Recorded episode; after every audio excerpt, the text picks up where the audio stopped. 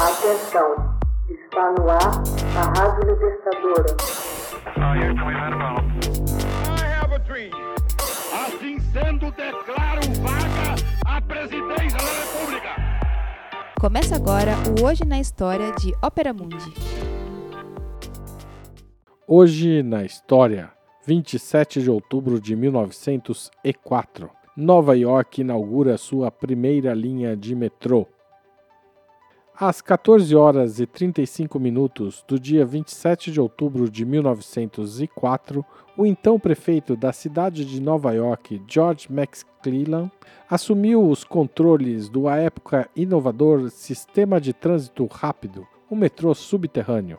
Londres orgulhava-se de possuir a mais antiga rede de transporte metroviário inaugurada em 1863 e Boston já havia construído sua primeira linha em 1897, mas nenhuma ultrapassaria a extensão das linhas de metrô de Nova York. A primeira linha, operada pela IRT, estendeu-se por 15 quilômetros percorrendo 28 estações, partia da City Hall, na Baixa Manhattan, e seguia para o grande terminal ferroviário central. De lá, dirigia-se no sentido oeste, ao longo da Rua 42, rumo a Times Square. A linha então termina, desviando-se para a direção norte e desembocando na Broadway e no Harlem.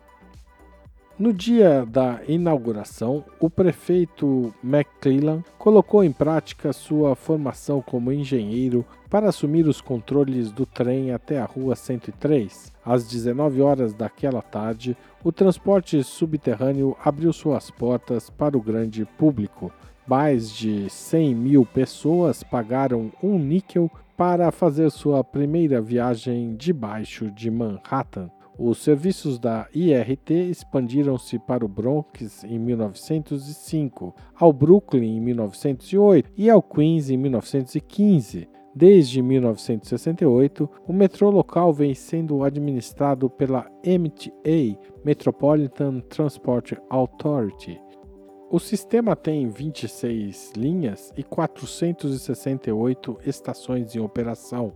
A linha mais longa, o trem expresso 8 Avenida A, estende-se por mais de 52 quilômetros, do ponto mais ao norte de Manhattan até o extremo do Queens, região sudeste. Todos os dias, cerca de 4,5 milhões de passageiros usam o metrô de Nova York com exceção do trem que conecta Nova York a Nova Jersey e de algumas partes do sistema de trens elevados de Chicago, o metrô de Nova York é o único sistema de trânsito rápido do mundo que funciona 24 horas por dia, 7 dias por semana. Não importa quão lotado ou sujo seja, o metrô é uma das poucas instituições nova-iorquinas que seus moradores ou turistas não podem dispensar. Hoje na História, texto de Max Altman, locução Haroldo Cerávulo, gravação Michele Coelho, edição Laila Manoeli.